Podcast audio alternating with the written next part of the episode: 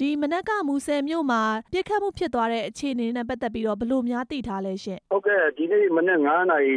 ဝန်းကျင်လောက်က ဖြစ်သွားတာပေါ့နော် ကျွန်တော်တို့ မူဆယ်နဲ့တမိုင်လောက်ဝေးတဲ့ ပန်ခန်းကြီးရွာဆိုတဲ့ ကျွန်တော်တို့ အဲ့မှာတရားတစ်ခုရှိတယ်ဗျာ ပန်ခန်းတရားလို့ခေါ်တယ်ပေါ့နမ်ပေါ်တရားလို့လည်း ခေါ်တယ် အဲ့ဒီတရားရဲ့ လုံခြုံရေးကို တာဝန်ယူနေတဲ့ ရဲကင်းနဲ့ ကျွန်တော်တို့ ဒီဘက်က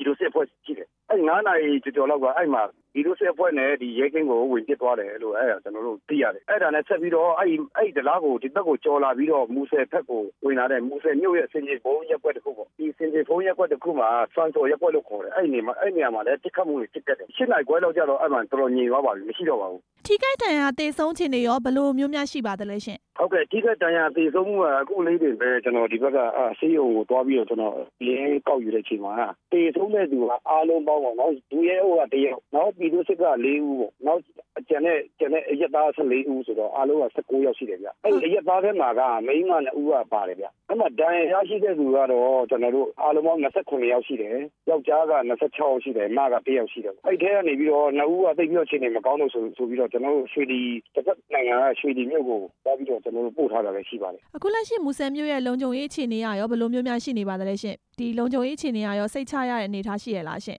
အဲလက်လက်ရှိအခြေအနေကတော့မူဆယ်မြို့ပေါ်မှာမြို့ထဲမှာတော့ဘာမှမဖြစ်ခဲ့ပေမဲ့လည်းခုနကပြောဆိုရင်စိတ်လန့်မှုတွေပေါ့ အမလူတော်လူလာတွေလည်းမရှိတော့ဖြစ်နေတော့ဗျာစိတ်လန့်မှုတွေလည်းရှိခဲ့တယ်ပေါ့ဟိုအဓိကတော့ဒီမြို့ပေါ်မှာကလုံသွေးအထွေအထွေထူးချထားတာမရှိဘူးကျွန်တော်မှဖြစ်နေတဲ့တက်မှာတော့ဒါလုံခြုံချထားတာတော့ရှိပါတယ်ဟုတ်ကဲ့လွတ်တော်ကိုယ်စားလှယ်တယောက်အနေနဲ့ရောဒီလိုမျိုးဖြစ်သွားတဲ့အပေါ်မှာဘယ်လိုကူညီပေးသွားဖို့ရှိမလဲပေါ့ဒီလိုဖြစ်နေတဲ့ဟာတွေအဓိကကကျွန်တော်တို့ဖြစ်တဲ့အတိုင်းရရှိတဲ့သူတွေကိုကျွန်တော်တို့ဒီက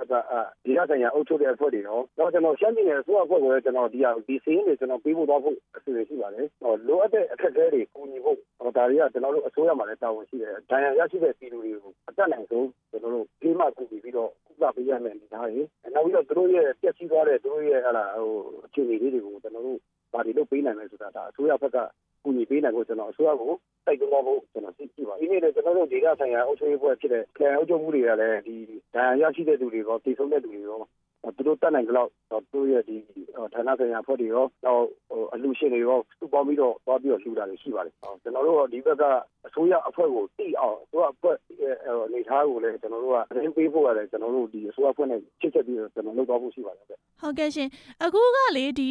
ဖြစ်စဉ်မှာအရက်သားတွေလည်းထိခိုက်ဒဏ်ရာရတာတေဆုံးတာမျိုးတွေပါလာတော့လေဟိုဒီလိုဖြစ်သွားတဲ့ဖြစ်စဉ်ပေါ်မှာဘယ်လိုမျိုးများမြင်ပါတယ်လဲရှင် ပြောမယ်ဆိုရင်ရက်သားထိခိုက်တာတော့ဘယ်သူမှတော့မကြိုက်ဘူးကျွန်တော်တို့လည်းမကြိုက်ဘူးအဲ့မှာတာဝန်ရှိတဲ့လူတွေကျွန်တော်လက်လက်ကန်ဖွဲ့ရှိတာဝန်ရှိတဲ့လူတွေကတော့ဒါသုံးဖို့လိုတယ်ကျွန်တော်ကဘာလို့လဲကျွန်တော်အများပြည်သူပြည်သူအတွက်ဟောဟိုကျွန်တော်တို့အလုပ်လုပ်နေကြတယ်ဆိုပေမဲ့လည်းဟိုတကယ်တမ်းကိုလုပ်ရက်တွေကပြည်သူအတွက်ညာအကျိုးရှိသလားပြည်သူအတွက်သွားပြီးတော့ဝန်ထုတ်ဝန်ဖို့ဒုက္ခတွေဖြစ်နေလို့လားဆိုတာတော့ကျွန်တော်တို့ တာဝန်ရှိတဲ့လူတွေအဖွဲ့အစည်းတွေကဒါသုံးသပ်ဖို့လိုတယ်လို့ကျွန်တော်လည်းမြင်ပါတယ်ဟုတ်ကဲ့ဒီနေ့ပြစ်ခတ်မှုဖြစ်စဉ်မှာဆိုရင်ဒီအရက်သားတွေထိခိုက်ဒေဆုံးတာများတာကိုတွေ့ရတယ်ရှင်ဘလို့နေထားကြောင့်မလို့ဒီအရက်သားတွေထိခိုက်ဒေဆုံးမှုများသွားတယ်လို့သိထားလဲရှင်အဲအရက်သားဒေဆုံးမှုကကျွန်တော်တို့ကြည့်တဲ့အချိန်မှာနှစ်ပိုင်းတွေ့ရဗျတစ်ပိုင်းကကျွန်တော်တို့ဒီနောင်ရန်ကတိုးစိတ်ဆိုတာရှိတယ်အဲ့ဒီနောင်ရန်ကတိုးစိတ်မှာကဟိုတကယ်တမ်းပြောလို့ရှိရင်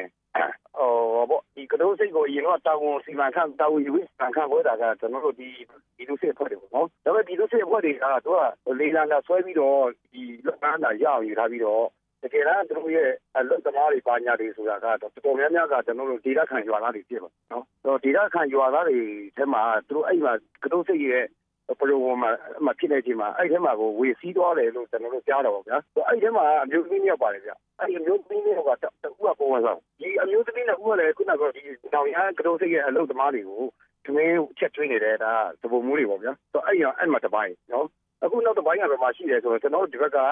ကျွန်တော်တို့မြို့စင်ကြီးဘုံဖြစ်တဲ့ကျွန်တော်တို့စွမ်းဆိုရက်ွက်မှာအဲ့မှာလူတွေတွားလာနေတဲ့အချိန်မှာဟိုဟိုဒီကြားမှာသူတို့ပြစ်ခတ်တဲ့ဖြစ်သွားတော့လူတွေကထွက်ပြေးနေအဲ့မှာဟိုတင်ခဲ့တာလေးရှိတယ်ပေါ့နော်အဲ့လိုမျိုး တစ်ပိုင်းတွေရှိခဲ့တယ်ဟုတ်ကဲ့ဟုတ်ဟုတ်ဦးဆိုင်ကျော်သိန်းရှင်တခြားရောထပ်ပြီးဗာများဖြည့်ပြီးပြောခြင်းတယ်ရှင်ဒီပေါ့ဗျာကျွန်တော်တို့ကုသလို့ဘာပဲဖြစ်ကျွန်တော်တို့တိုင်းသားညီကိုတွေအတက်နိုင်ဆုံးဟောညင်ချင်းဆိုင်တွေ့ပြီးတော့လုံးငင်းချင်းဟောတွေးလေးပွဲတွေလုပ်ဖို့တော့ကျွန်တော်တို့နှစ်ဖက်တက်မတော်ဘက်ကကောကျွန်တော်တို့တိုင်းသားတဲ့လက်ခံဘက်ကကောဒါတဘောလားကြီးကြီးနဲ့လုပ်ဖို့ကျွန်တော်တို့ကျွန်တော်တို့တိုက်တွန်းနေတာဗျာဟုတ်ကဲ့ဟုတ်ကျေးဇူးတင်ပါတယ်ရှင်ဟုတ်ကဲ့ပါဟုတ်ကဲ့ပါဟုတ်ကဲ့ပါ